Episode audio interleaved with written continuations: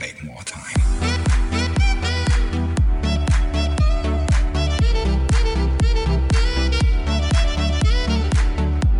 Hai, apa kabar Sobat Unala? You decide, we provide. Tanya, tanya Nala.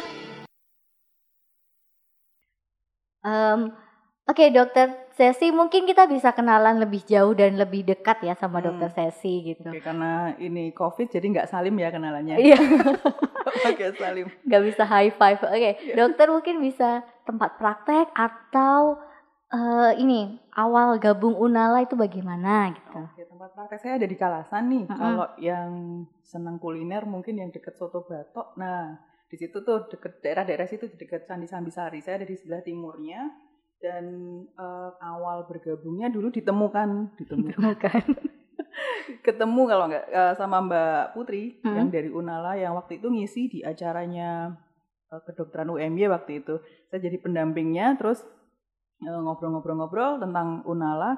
Saya kepo kan Unala ini apa Iya. gitu kan. Terus akhirnya cari tahu Mbak Putri juga waktu itu belum bergabung tapi sudah diajak kalau nggak salah satu satu pelatihan gitu. Iya. Oh, ini eh, kayak gini ya ternyata, terutama yang bikin saya bengong-bengong dan melongo waktu itu bahasanya. Waduh, itu tentang oh fakta tentang remaja tuh kayak gini ya gitu. Dan Hmm. eh, kebayang perjuangannya Unala ini tanpa support eh ya tadi kepanjangan tangannya. Niatnya udah bagus nih, tapi kalau kepanjangan tangannya di lapangannya cuman satu dua ya Mm-mm. perwujudan tujuannya jadi nggak nggak nggak optimal, nggak Iya. cepet gitu. Makanya oke saya terpanggil untuk ya saya siap bantu Unala gitu. Waduh, siap membantu teman-teman remaja khususnya. Siap iya. Ya karena dokter sesi ini dokter yang ramah semua dokter ramah-ramah di Unala. Ya, pokoknya kalau cerita sama dokter sesi ini udah kayak temen sendiri. Pokoknya bisa didengerin podcast kali ini biar nanti memantapkan hati untuk konsultasi di Unala. Dengerin Oh, aja waduh. podcast hari ini. Deg-degan loh. Iya. Nah, karena eh biasanya identik kalau misalnya podcast Unala menghadirkan dokter itu ngomongin kesehatan yang tentunya seru untuk didengarin teman-teman remaja. Eh, kita kali ini akan ngomongin soal menstruasi ini dok, Oke. karena banyak karena dokter sesi juga termasuk dokter apa konsultasi online ya dok ya Hmm, di hmm. Unala. Nah banyak kan ya dok yang nanya soal gangguan menstruasi Hmm, kayak hmm, gitu hmm. tuh cukup banyak banget yang masuk ke eh, konsultasi online-nya Unala. Iya. Jadi yuk kita kupas tuntas serba-serbi menstruasi termasuk eh, menstrual hygiene di sini. Ayo. Nah, yuk.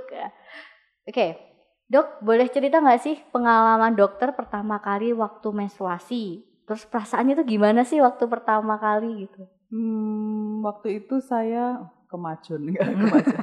saya SD udah menstruasi kalau nggak salah sekitar kelas 5, kelas 6 gitu. Ya teman-teman juga sudah ada tapi belum banyak gitu. Hmm. Akhirnya kan ya mau cerita malu, mau nggak cerita kok ya udah kejadian gitu. Nah, perasaannya antara takut, sedih, bingung gitu. Cuman waktu itu eh, pulang orang tua alhamdulillah respon baik gitu walaupun kalau setelah gabung Unala nih ya, oh ternyata dulu mamaku gitu. Oh, padahal Soalnya responnya gini, oke kamu udah men sekarang ya berarti, terus berarti eh, kamu harus hati-hati, nggak boleh mainan itu, kamu harus hati-hati kalau ada orang-orang yang pegang ke situ nggak boleh gitu gitu. oh, Jadi doktrin kayaknya ya jatuhnya. Malah makin takut nih. Aduh, ini nih apa yang terjadi? Saya berubah, saya berubah. Sebelumnya kan diiringi dengan payudara mulai muncul, kok jadi sakit ya Mm-mm. gitu. Eh, mulai ada benjolannya. Terus kejadian menstruasi yang eh, akhirnya yang ngajarin waktu itu, maksudnya yang banyak akhirnya di teman curhat tuh Bapak tuh kan 10 bersaudara, Iya. kebayang bapak saya nomor dua, jadi anak Aduh. yang terakhirnya tuh saya panggil mbak saking oh bule-bulenya tuh jadi dipanggil mbak. Nah akhirnya ya itu dari bule itu diajarin oh pakai pembalut tuh eh, perekatnya madep ke sini, Hmm, pakai yang model pakai sayap apa enggak gitu-gitu tuh dari bule. Gitu. Jadi bukan dari ibu ya malahan dok. ya ibu ngajarin tapi karena jadi terus takut kan aduh nanti kalau di embel-embelnya jadi terus eh, rentetan pertanyaan, rentetan eh, nasihat yang Hmm. malah bikin kita takut gitu. Jadinya lebih banyaknya cerita ke tante waktu itu. Nah, Hmm. Terus apalagi? Oh ya pengalamannya tuh ini eh, kan kadang di zaman kecil kan belum Hmm. tahu ya di celana tuh apa nep- nepak gitu Iya. apa darahnya sampai bekas. ke situ Oh, iya. bekas. Nah itu kan kita dari kecil belum biasa nyuci kan waktu itu SD. Nah itu yang biasanya terus diajarin ya udah terus direndam dulu, nanti terus baru dicuci, tapi dicuci sendiri ya gitu Iya. gitu. Oh, Gitu berarti itu juga yang ngajarin membersihkan eh, darah menstruasi, membersihkan celana dalam itu tuh bu- bulenya atau ibu juga? Ibu sih kalau itu. Oh, tapi berarti dokter nih dari awal ceritanya kalau aku tangkap eh, nggak dapat edukasi sebelum menstruasi ya. Jadi pas menstruasi baru tak dapat infonya gitu. Mungkin karena saya eranya era sangat dewasa, saya nggak mau dibilang tua. Jadi eh, belum kayak sekarang nih. Kalau sekarang kan Unala saya lihat dari IG-nya dari mana-mana dulu boro-boro IG saya pegang handphone itu kuliah mbak Oh iya, Karena Iya, jauh. itu pun nomornya masih harga jutaan waktu Hmm. itu Eh, kebayang waktu saya SD kayak apa informasinya masih sangat sedikit gitu saya inget banget tuh waktu apa namanya nonton zaman dulu kan filmnya cuma Dono Kasino Endro gitu Hmm. ada yang adegan ciuman aja udah sama orang tua eh tutupin matanya gitu Oh iya iya iya. iya. jadi kebayang boro-boro diedukasi gitu jadi eh, mungkin bentuk ketakutan atau perlindungannya orang tua supaya nggak kejadian oh eh, karena udah mulai dewasa sudah Hmm. menstruasi bisa hamil gitu kan Iya. jadi terus jatuhnya ke protektif tapi tanpa memberikan reason gitu. Hmm. Jadi eh, ya jatuhnya malah takut. Jadi hanya itu, menakut-nakutin gitu. tanpa Iya. ada alasan gitu Oh, ya iya. dok. Ya itu sepertinya sih masih dialami beberapa remaja Mm-mm. juga di era ini. Walaupun dokter udah bilang itu era jadul gitu ya Mm. era era jadul. Eh kayak dokter ya gak jadul banget sih. Dokter Jadul, era lama tua, Mbak. era lama gitu. Tapi aku kalau aku juga aku alhamdulillah sih dapatnya dari ibu itu Hmm. sebelum uh, menstruasi karena aku menstruasinya bukan yang di usia SD gitu kalau dokter kan duluan gitu ya, Iya, dok. Mungkin aku mamaku juga shock waktu itu. iya iya udah deh dok. Kamu udah mens. Jadi tidak dipersiapkan mungkin. Ya kalau aku eh, SMP, jadi aku udah Hmm. lihat teman-temanku yang SD menstruasi, Mm-mm. jadi sudah tahu tapi juga diberitahu lebih jelas Mm-mm. gitu. Ya kayak dokter walaupun ada ada takut-takutannya gitu Uh-uh. juga, tapi lebih jelas. Oh cara nyucinya begini gitu. Uh-uh. Jadi nggak nyesel-nyesel banget waktu menstruasi, jadi nggak shock. Karena temanku dulu ada yang shock waktu SD tuh nangis dok. Hmm. Ya kelas 5 itu aku kelas oh enggak kelas 4 aku kelas 4 temanku ada yang udah menstruasi terus nangis. empat ya? Iya, terus dijelasin sama guruku. Terus tapi kita disuruh keluar kelas gitu semuanya keluar kelas gitu. Terus kita pelajaran di luar dia di kelas Yang di luar sendirian. pada mikir kayak dikapake karo Iya. Terus besoknya oh itu menstruasi gitu. Kayak Taunya- Kebayang kalau 4 SD tuh ngomongin menstruasi kali Iya. ya masih bingung-bingung banget gitu ya. Iya, Dok, kayak ketakutan gitu kan ya, Hmm, Dok kayak kebayang kenapa sih. ada darah keluar dari tubuhku Mm-mm. gitu kan. Ya, seperti itu. Seru sih. Ya. Nah, kalau menstruasi itu sendiri tuh apa sih, Dok? Kan banyak mungkin yang belum tahu atau di sobat Unala nih masih SD gitu mau tahu. Oke. Kalau menstruasi, eh, jadi ceritanya nih ceritanya, ceritanya Gusti itu me- men- apa? Kan perempuan itu punya indung eh, punya indung telur yang nanti Hmm. akan menghasilkan sel telur. Sel telur nih siapa? Sel telur nih nanti kalau ketemu sperma dari laki-laki itu nanti yang kalau bertemu yang membentuk embrio atau bakal janin. Nah, kalau setiap bulannya, setiap bulannya si telur ini nih keluar dari indung telur. Kita punya indung telur kanan dan kiri gitu. Iya. Dan mereka bergantian. Nah, sebenarnya enak ada gambarnya ini ya. ya, tapi berarti bergantian si Iya, kanan kiri. Terus kemudian ada jalurnya masuk ke rahim. Mm-mm. Nah, bayangan gampangnya gini, saat telur itu kan setiap bulan tuh siklusnya. Saat telur itu matang, Mm-mm. si apa namanya dalam lapisan bagian dalam dari rahim itu kayak kalau sawah tuh gembur sudah di, Hmm. udah dipacul bahasanya apa dicangkul, Dicangkul. gitu supaya siap siap untuk ditanam. Jadi kalau misalnya terjadi pembuahan antara sel telur dan sperma, Iya. dia akan jadi bakal janin kan. Nah, itu nanti udah siap tinggal nempel di dalam rahim yang udah gembur tadi. Hmm. Nah, gemburnya itu selain gembur, gembur bahasanya ya. Moga-moga paham jadian ya. Selain gembur, pembuluh darah di situ juga jadi melebar. Karena Hmm. apa? Persiapan kalau nanti terjadi pembuahan, nantinya hamil, eh, transmisi nutrisinya, Hmm. oksigennya lewat situ. Hmm. Nah, kalau tidak terjadi pembuahan yang sudah terlanjur gembur tadi bagian dalam rahim namanya endometrium, dia akan lepas atau luruh. Kebayangkan yang Mm-mm. tadi pembuluh darah jadi melebar-melebar karena persiapan oh eh, mau ada ini nih penanaman gitu, penanaman gitu. Iya. Akhirnya kalau nggak ada kan lepas. Nah ini sering kali yang memicu kenapa kok haid itu sakit gitu. Oh. Karena pembuluh darah itu kan tadinya melebar. Mm-mm. Untuk bisa eh, lepas dia harus me- apa namanya menyempitkan atau medot kayak aduh kayak cinta ya medot Gitu. katresnan. Kalau dipedot ras katresnannya mesti ada rasa sakitnya Iya. ya kayak gitulah. Saat pembuluh darahnya tuh me- vasokonstriksi kalau disebutnya menyempit Hmm. dan dia mau lepas nah itu ada rasa sakit. Jadi saat menstruasi nyeri itu wajar, Wajar. atau normal. Hmm. Cuman parameternya kalau disebut wajar itu meskipun sakit tetap masih bisa beraktivitas. Tapi kalau misalnya sakit terus cuman tiduran aja Hmm. nggak bisa ngapa-ngapain bukan karena males ya karena memang beneran sakit banget. Nah itu yang perlu segera dikonsultasikan. Oh, jadi parameternya masih bisa beraktivitas atau tidak. Karena hal yang wajar ya teman-teman kalau dibayangin apa sih tanah sih tanah yang bulat-bulat jadi kayak kan ngomongnya telur nih telurnya bulat-bulat gede-gede. Nah, kalau itu nggak ada pembuahan dia akan si yang telur yang gembur ini ya yang subur akan turun Yang gitu. gembur tuh lapisan Oh, bagian lapis- rahimnya. telur, iya, Kalau iya. telurnya biasa aja sih dia eh, jadi kecil terus Hmm. jadi matang tambah besar. Kalau nanti ada ada sperma yang masuk sampai ke tempat penantiannya Hmm. ada namanya di jalur namanya tuba fallopi. Kalau dia di tempatnya nunggu eh kok dihampiri sperma gitu. Iya. Terus terjadi pembuahan dia bisa nembus telur maka terjadi pembuahan. Tapi kalau Oh. misalnya nggak ada eh, nggak ada sperma yang datang telurnya maka akan melebur gitu. Hmm, terus jadi melebur. Oh, terus dia l- apa? Balik ke siklus. gitu lagi. Balik ke siklus awal lagi karena Oh. hormonnya langsung ganti shift antara estrogen sama progesteron itu. Hmm. Itu berarti kan tadi ada kanan kiri dok. Itu Mm-mm. gantian yang kanan, terus besok kiri Ya gitu. biasanya gantian.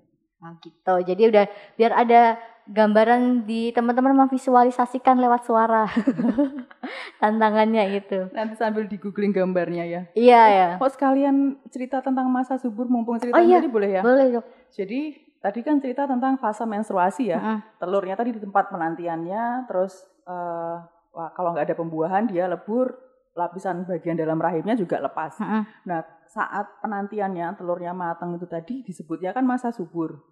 Mm. biasanya dia di antara siklus menstruasi yang bulan ini sama bulan depannya gitu Mm-mm. atau sama bulan belakangnya. Kalau gampangnya sih 14 hari dari mens hari pertamanya gitu. Ngitungnya. Bisa heeh, bisa maju tiga mundur tiga. Apa yang terjadi saat masa subur? Hmm. Biasanya lendirnya akan lebih banyak. Hmm. Jadi orang nyebutnya keputihan yang normal lah itu. Hmm. Terus hal lainnya lagi biasanya di bagian perut kanan kiri bawahnya ada nyeri karena memang indung telurnya eh, matang kan gitu. Jadi kalau misalnya aduh kok sakit banget daerah perut bawahku gitu. Bahkan kadang eh, bisa sampai terganggu jalannya gitu. Sama Hmm. tentang keputihan tadi jangan terlalu khawatir atau terlalu takut loh kok jadi keputihan ya. Coba dihitung. Oh, dari tanggal mensnya 14 hari berarti ini keputihanku normal. normal gitu. itu berarti artinya sedang masa subur. Yes, betul. Oh, jadi kok tiba-tiba keputihan ini kenapa? Jadi jangan khawatir itu masa subur Ya, gitu. Ciri-cirinya eh, kalau yang keputihan yang normal Mm-mm. warnanya bening gitu, nggak ada bau, eh, maksudnya nggak ada bau busuk gitu ya, Hmm. atau gatal gitu juga nggak ada. Kalau misalnya ada, coba dievaluasi. Evaluasinya karena kan eh, area itu, area miswi itu kan cenderung lembab ya. Belum lagi ada rambut pubis, ada Iya. rambutnya. Kalau misalnya kebiasaan habis buang air kecil, buang air besar, terus ya tinggal dipakai celananya gitu, padahal di masa subur yang Mm-mm. lendirnya banyak, berarti eh, kemungkinan daerah situ lebih Lem- lembab dari biasanya, jadi terjadi. Padahal kalau lembab, bakteri, kuman, jamur senang banget mampir gitu. Oh, jadi Yang itu. tadinya normal jadi berubah jadi nggak normal. Gitu. Jadi kalau gatel-gatel dilihat lagi apakah kita sudah bersih atau Hmm, belum. hmm, Jadi hmm. Perlu kalau misalnya sudah buang air besar atau buang air kecil dilap gitu ya dok ya. Ya, selain itu waktu menstruasi kan juga pakai pembalut ya. Nah, itu ganti. beresiko, Mm-mm. beresiko juga lembab gitu. Apalagi untuk teman-teman yang saya nyebutnya sinden, Hmm. eman-eman. Hewan-hewan. Iya Allah. Masa gak ganti. Dok harusnya gantinya berapa kali sih dok kalau pembalut? Eh, sebenarnya idealnya 4 sampai 6 jam. Apalagi kalau heavy ya lagi banyak Hmm. banget gitu, sebaiknya ya jangan sampai aduh kok eh, apa namanya? eman nih masih ap- yang sering jadi tantangan tuh kalau udah yang hari-hari terakhir kan tinggal iya. dikit-dikit oh masih bersih kok masih bersih gitu Hmm. tapi ingat juga di situ kan kita juga buang air kecil dan lain-lainnya kalau misal sekiranya lebih dari enam jam lebih baik diganti walaupun kosong gitu maksudnya Hmm. cuma ngeflek dikit gitu Sama kalau misalnya pakai panty liner itu Hmm. juga ya dok ya. Katanya berarti sama kan misalnya lembab-lembab Ha-ha, gitu. sama Oke. Jadi mending diganti atau dilap pokoknya sering ngelap gitu ya dok. Mm-mm, Oke. prinsipnya eh, hindari lembab gitu apalagi kalau teman-teman yang punya kebiasaan pakai CD pakai CD pakai celana dalam atau pakai pakaian yang celana yang ketat nah Mm-mm. itu berisiko lembabnya juga jadi lebih tinggi juga Oke pakai jeans gitu juga ya dok. Mm-mm. Oke. Nah ini dok ada pertanyaan ngomongin menstruasi. Usia berapa sih dok biasanya mengalami menstruasi kan beda-beda dokter Mm-mm. SD tadi. Aku SMP. Nah kalau udah lebih dari 20 tahun tapi belum menstruasi itu normal nggak dok? Hmm, kalau usia tadi jauh dulu yang pertama ya, usianya rata-rata sih 10 sampai 14 tahun. Mm-mm. Kalau lebih dari 20 tahun, coba dilihat riwayat keluarganya, misalnya ibunya atau kakak-kakaknya gitu. Tapi jangan kakak laki-laki ya, kakak perempuan. Ikut kakak-kakaknya laki-laki.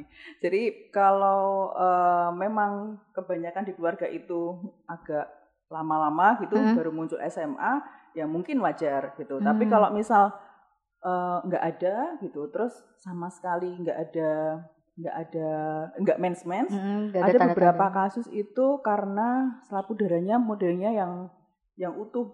Oh. Jadi proses produksi apa te- terjadinya menstruasi terjadi tapi nggak bisa lewat tuh darahnya gitu. Ada juga yang kayak gitu. Mm.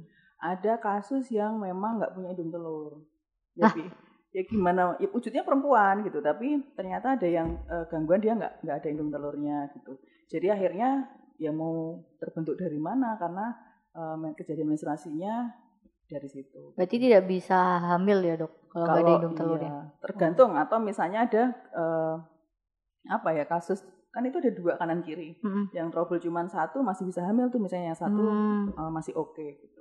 Jadi oh bisa aja jadi ken- lama karena cuma satu gitu ya dok. Lama Lama menstruasi, lama menstruasinya. Bisa eh, atau eh, ya yang paling sering sih itu sih Hmm. banyak banyak kemungkinannya bisa ke produksi hormonnya nggak cukup juga bisa Hmm. gitu. Berarti itu nanti bis- kalau kayak gitu mengalami gangguan menstruasi kayak gitu, lebih baik konsultasinya ke mana dok? ke kalau misalnya mau ke dokter umum dulu juga nggak apa-apa. Kalau Mm-mm. misalnya dari hasil pemeriksaan dokter umum atau hasil hasil apa anamnesa atau cerita arahnya kok ih, kayaknya ini butuh pemeriksaan penunjang misalnya di USG ada nggak hidung telurnya ada nggak atau ada kelainan di organnya nggak gitu, Mm-mm. organ reproduksinya. Kalau misalnya itu clear nggak ada eh, biasanya sih gangguan hormonal. Hmm. Tapi kalau misal eh, memang ada ya itu yang harus diselesaikan gitu. Saya Hmm. pernah ada kasus tuh eh, waktu itu tapi waktu saya belum pernah ketemu kasusnya, waktu itu waktu masih kuliah diceritain sama dosennya gitu. Iya. Jadi waktu itu mau daftar polwan, Mm-mm. terus eh, tapi belum mens. Oh. Terus di USG ternyata nggak ada rahimnya. Wujudnya Lah. perempuan. Oh. gitu ya ya ya gitu-gitulah model yang kelainan-kelainan yang memang gangguan di organ reproduksinya. Ya oke jadi jadi eh, bisa genetikal juga ya dok mm-mm. Oke. Nah. atau gangguan saat pembentukan jadi jadi waktu dia dibentuk janin terbentuk Mm-mm. kalau di kan terbentuknya organ-organ itu ada di tiga bulan pertama kehamilan Hmm. saat tiga bulan pertama kehamilan ini kok ibunya misalnya sakit atau Hmm. terserang virus gitu-gitu itu akan terganggu kan pembentukannya gitu jadi terganggu terganggunya di mana bisa macam-macam misalnya kalau di bisa juga karena kalau karena virus kayak rubella, torch gitu bisa di Oh. kepala, di penglihatan atau tergantung waktu itu ceritanya kalau kayak main game tuh yang Mm-mm. lagi dibangun yang mana nih gitu kalau yang lagi dibangun eh, bagian reproduksinya dan itu ada defek atau kelainan maka atau ada gangguan dari luar Hmm. misalnya ada infeksi biasanya yang terganggu yang di bagian itu gitu. Ya emang tubuh tiap manusia tuh unik ya dok ya Iya. jadinya. Jadi kita nggak bisa menyamaratakan perempuan tuh harus punya rahim gitu. Mm-mm. Tergantung gusti ya dok ya. betul Ya jadi bersyukur kita. Nah dok ngomongin menstruasi nih Hmm. kita lanjut ngomong soal kebersihan menstrual menstruasi atau menstrual hygiene Mm-mm. Manaj- atau yang bisa kita sebut manajemen kebersihan menstruasi. Nah, Mm-mm. sebenarnya kebersihan eh mana? Manajemen kebersihan menstruasi itu apa sih?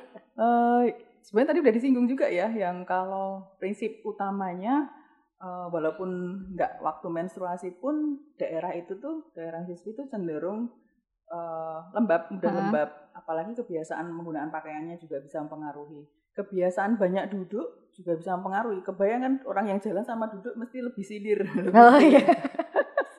lebih akan lebih panas yang Duduk. duduk, gitu jadi eh, resiko lembabnya jadi lebih tinggi terus kebayang kalau lagi menstruasi berarti lebih lembab lagi gitu Hmm. Artinya yang pas hariannya aja kita perlu menjaga yang tadi eh, keringkan, Mm-mm. terus apa namanya? Kalau misalnya celananya basah harus ganti Mm-mm. 4 sampai 6 jam coba dicek gitu. Dan itu emang waktunya buang air kecil kan jam-jam itu. Terus kalau lagi haid ya mau ba- baik lagi banyak, kalau lagi banyak harus lebih sering. Tapi Hmm. kalau misalnya sudah nggak sudah nggak begitu banyak ya maksimal 6 jam harus ganti lah jangan jangan eman tadi jangan jadi Apalagi dibolak-balik gitu dong. Aduh, nanti perekatnya di atas dong. Aduh. Aduh, aduh tumpah semua darahnya. Eh, dok, eh, mungkin ada yang belum tahu apa namanya? Kan tadi udah tahu soal selesai pipis itu Mm-mm. atau buang air be- besar itu di lap. Mm-mm. Nah, cara apa? Cebok, eh Hmm. bahasa ya bahasa Iya, Indonesia emang bener apa? cebok. Emang cebok ya? Oh. Kira bahasanya ada yang lain. Ya, bah, cebok yang benar itu gimana dok? Kan kadang ada yang belum tahu gitu. Oke. Ya, eh, terutama yang untuk buang habis buang air besar ya. Mm-mm. Mungkin sambil bayangin nih, lubang paling belakang itu kan anus yang buat lewat BAB, yang Hmm. buat lewat feses. Kebayang di pencernaan kita tuh kan ada kumannya. Mm. Memang kalau lagi di, di saluran pencernaan dia kuman baik hati. Tapi kalau udah keluar dari tempatnya dia Jahat. agak kurang baik Oh, hati agak gitu. kurang. Tergantung kejahatannya nanti. nah, terus kalau yang di depannya lagi ada eh, lubang kemaluan Hmm. gitu. Ke depan lagi yang paling depan ada lubang saluran kencing gitu. Jadi ada tiga lubang. Heeh. Kalau diurutin dari depan itu lu- lubang pipis dulu, Mm-mm. yang tengah Eh. itu Heeh, benar. ya kan, yang tengah itu untuk lubang menstruasi. Heeh, kemaluan atau menstruasi. yang Terus belakang yang terakhir berarti deket nih ya dok? deket, enggak berusaha pakai naik bis tuh pakai jalan kaki udah bisa. Oh deket banget sama lubang anus gitu iya, ya dok? betul. Oh. Ya, itu yang sering kali, terutama perempuan nih, Hmm. kasusnya eh, kalau pernah dengar ISK, Iya. infeksi saluran kencing itu kalau dari data statistiknya yang apa namanya tinggi kejadiannya justru perempuan. Kenapa? Karena ya tadi maaf lubangnya bertetanggaan. Hmm. Kebiasaan cebok yang dari buang air besar Hmm. dibawa ke depan airnya Hmm. Kebayang tuh kayak nganterin kuman-kumannya masuk ke dua lubang di depannya Iya. gitu. Jadi upayakan kalau habis buang air besar didorong ke belakang cara ceboknya gitu. Jadi sekarang mulai mungkin yang baru sobat tunala yang baru tahu berhenti dulu nih gitu. Oh iya, ingat-ingat aku kalau cebok dari depan ke belakang apa belakang ke depan. Kalau yang belakang ke depan stop, jangan diterusin nanti Iya. ISK gitu. Terus, Dok, kenapa sih eh, manajemen kebersihan menstruasi itu jadi penting? Hmm, ya kembali ke yang barusan kita ngobrol ya. Hmm. Transmisi kuman dari dari buang air besar atau lubang anus itu tadi kan bisa mampir ke saluran kewanitaan, Hmm. bisa mampir ke saluran kencing. Malah yang dilewatin duluan saluran kewanitaan tuh. Nah, Hmm.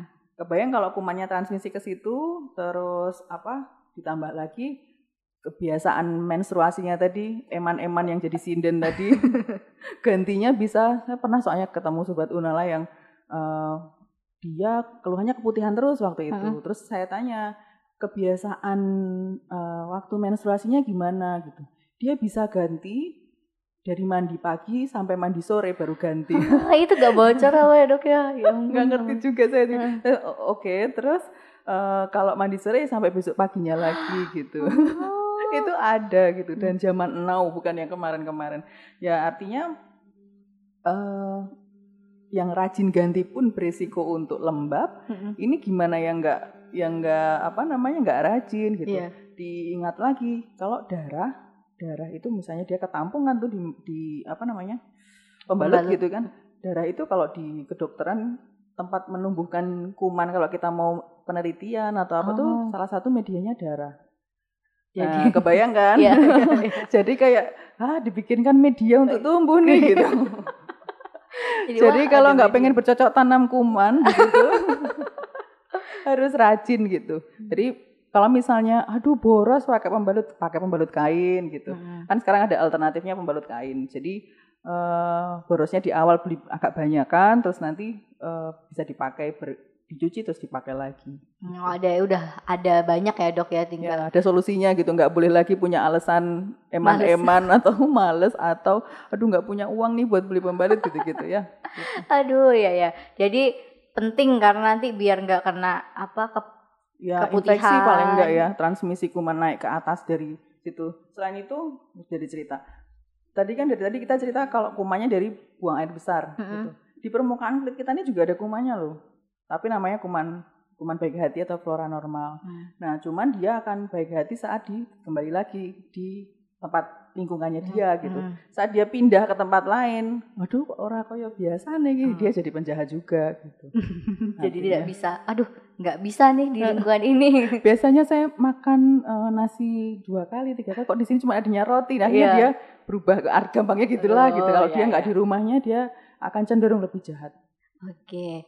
Nah, jadi itu penting ya kita menjaga kebersihan saat menstruasi. Nah, ada lagi nih, Dok. Dampak kalau oh ya udah nih dampaknya kan tadi kalau misalnya kita nggak Saking terocosnya semua ya. Iya, aku, aku jadi nanya jadi banyak banget. Nah, oke, dok, tantangan remaja perempuan dalam menjaga kebersihan menstruasi itu apa aja sih, dok?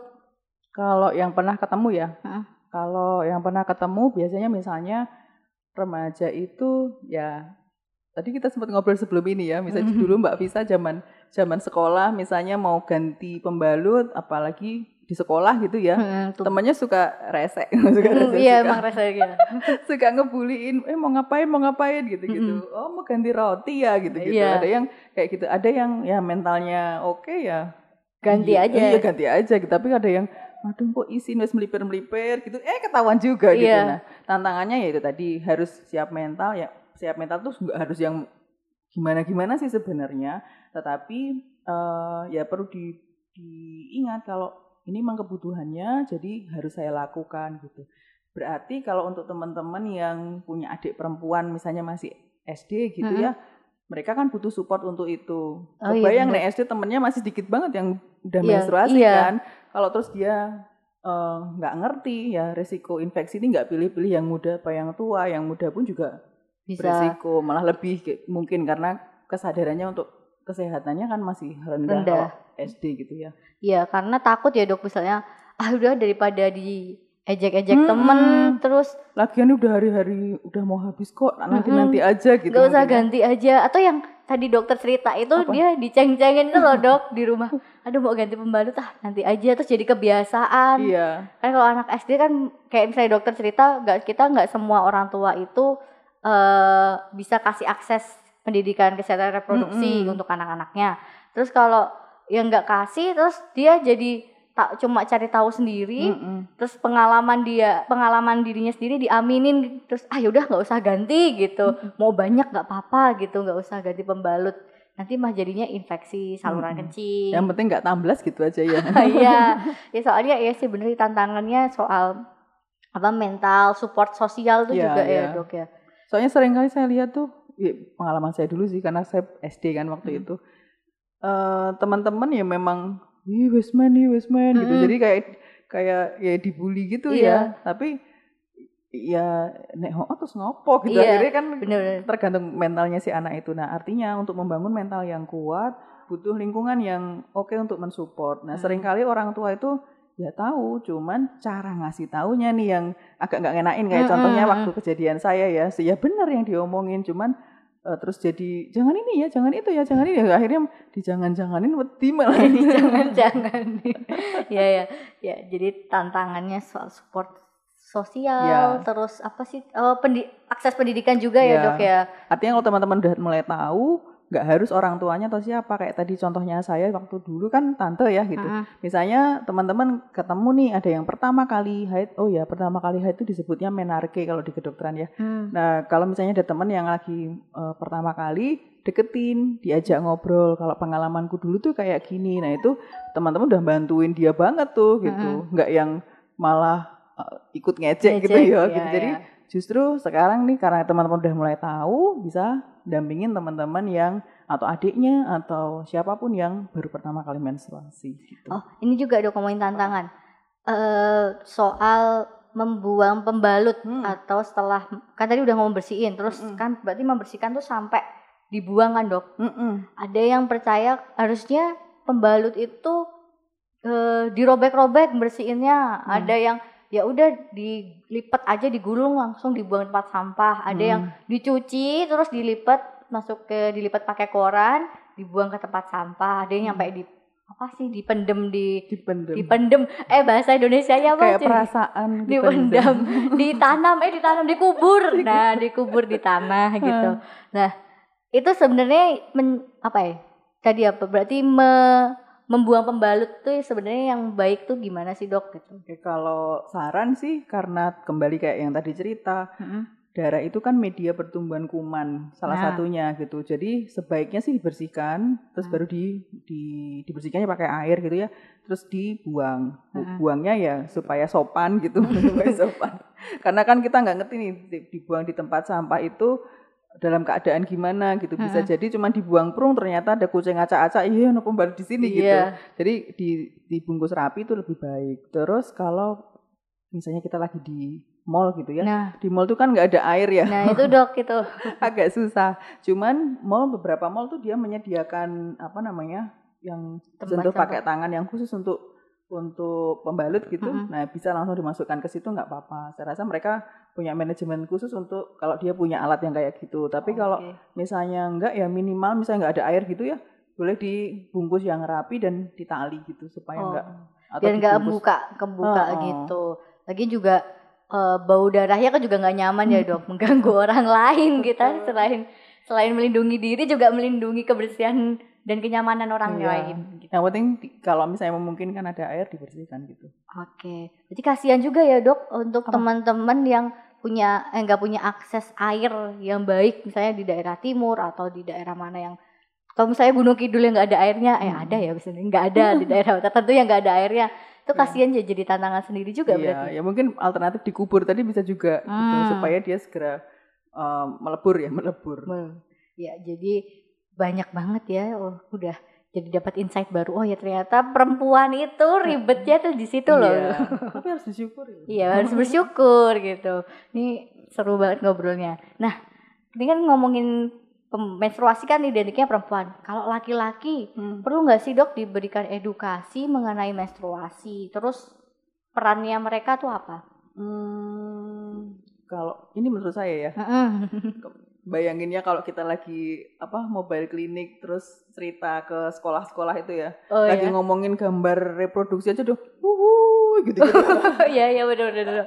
udah hebohnya luar Hmm. biasa gitu artinya kalau saya untuk kesehatan reproduksi lawan jenis Mm-mm.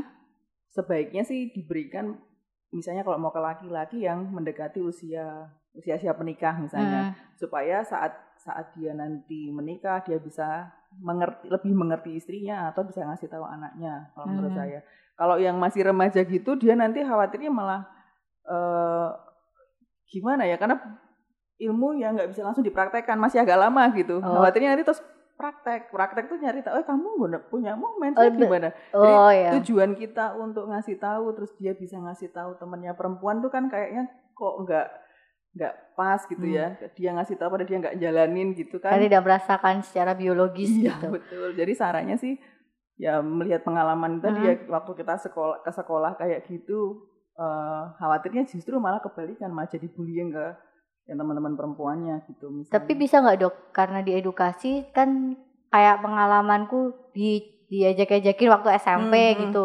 Terus kalau misalnya mereka sudah tahu, oh ternyata perempuan tuh organ reproduksinya beda nih, Hmm. dia mengalami menstruasi yang itu Hmm, tuh sakit gitu. Hmm. Kalau laki-laki sunat doang nih nggak sakit, eh Hmm. maksudnya sakit sekali gitu. Mm. Laki-laki perempuan setiap bulannya sakit terus, terus harus ganti pembalut. Kalau nggak ganti pembalut itu beresiko di kesehatan reproduksinya dia. Hmm. Terus dia jadi nggak ngecek itu bisa nggak sih dok kira-kira? Hmm, sebenarnya tergantung tujuannya sih ya, Mm. sasaran dan tujuannya. Kalau misalnya yang tadi eh, harapannya di- dikasih tahu terus mereka nanti bisa nggak ngejek, jaminannya gimana?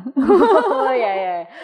Karena masa remaja itu ya senangnya ya masih kayak gitu, justru malahnya jadi, jadi bahan Hmm. khawatirnya ya, jadi, Jadi bahan itu tadi. Kalau memang tujuannya lebih bisa mengerti atau ngasih tahu, kok kayaknya mending ke remaja putri aja kalau menurut Hmm. saya.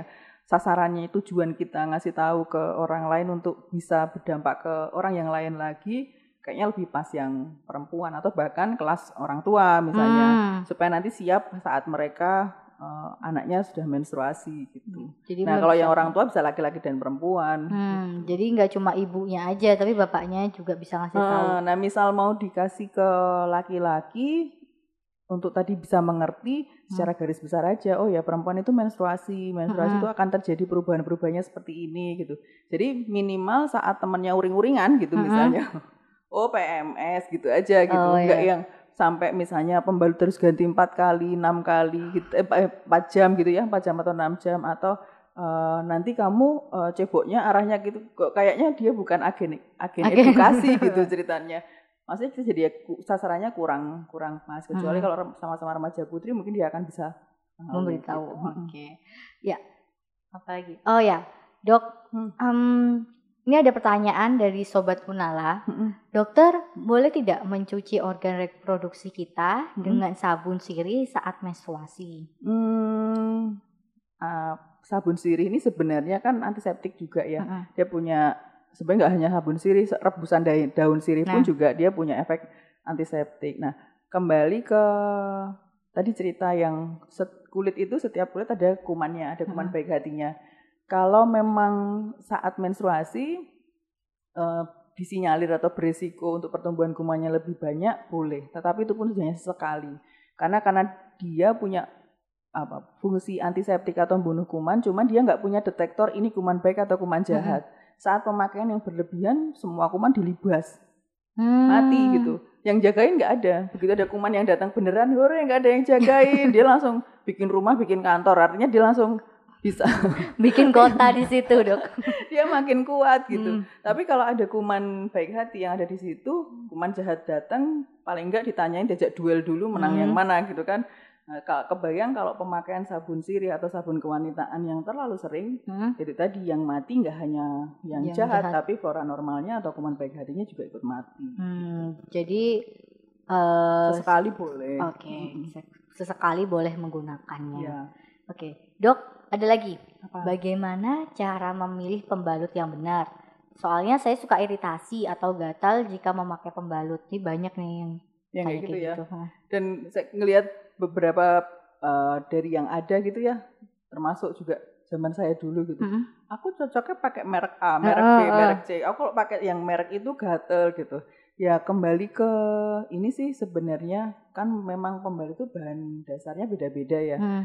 Ya walaupun mungkin garis besarnya sama, tapi masing-masing produk itu mungkin punya eh, apa namanya keunggulan ceritanya. Hmm. Misalnya yang pakai gel lah atau eh, ya ya apa pakai sayap dan Hmm. lain-lainnya.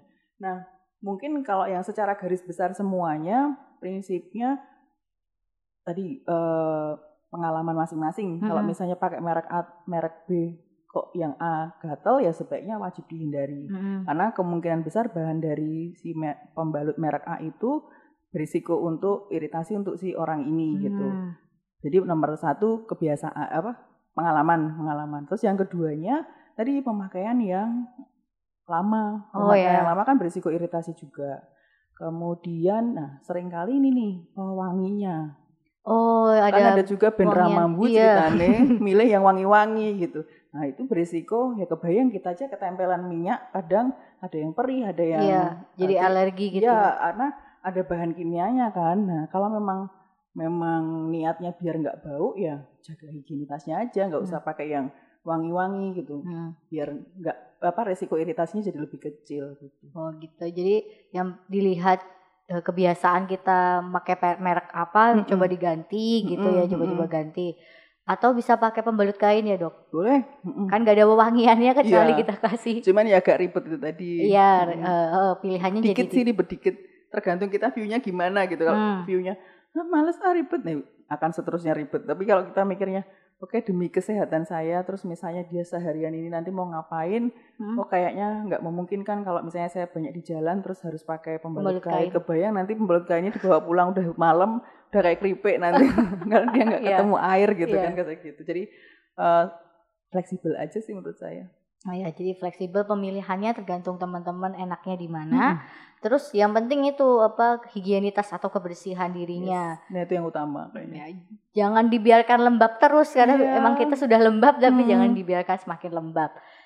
Eh, Oke dok, terakhir. Ya closing statement aja dok. Terakhir dok, closing statement. Closing statement tentang menstrual hygiene atau tentang Ya untuk menstrual hygiene untuk teman-teman. Em, tentang menstrual hygiene ya. Jadi menstrual hygiene ini penting karena eh, hak bagi setiap perempuan, bagi dewasa dan bahkan anak-anak gitu ya. Perempuan harus dapat menggunakan pembalut yang bersih, dapat diganti sesering mungkin selama periode menstruasi yang tadi udah diceritakan ya eh, kapan waktunya dan memiliki akses untuk membuangnya. Caranya pun sudah sudah kita bahas tadi ya. Kalau sobat mempunyai pertanyaan lebih lanjut atau mau akses konseling bisa kontak ke ke mana Mbak bisa? Di 0811 255 390. Nanti pertanyaanmu akan dijawab langsung oleh dokter Unala.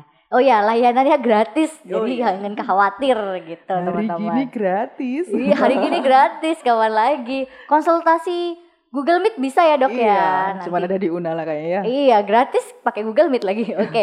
ya, terima kasih dokter Sama-sama. Sesi. Kita sudah ngobrol 45 menit lebih, nggak kerasa ya. ya. Udah mau mengisi eh, di podcast Tanya Nala kali ini. Ya, oke.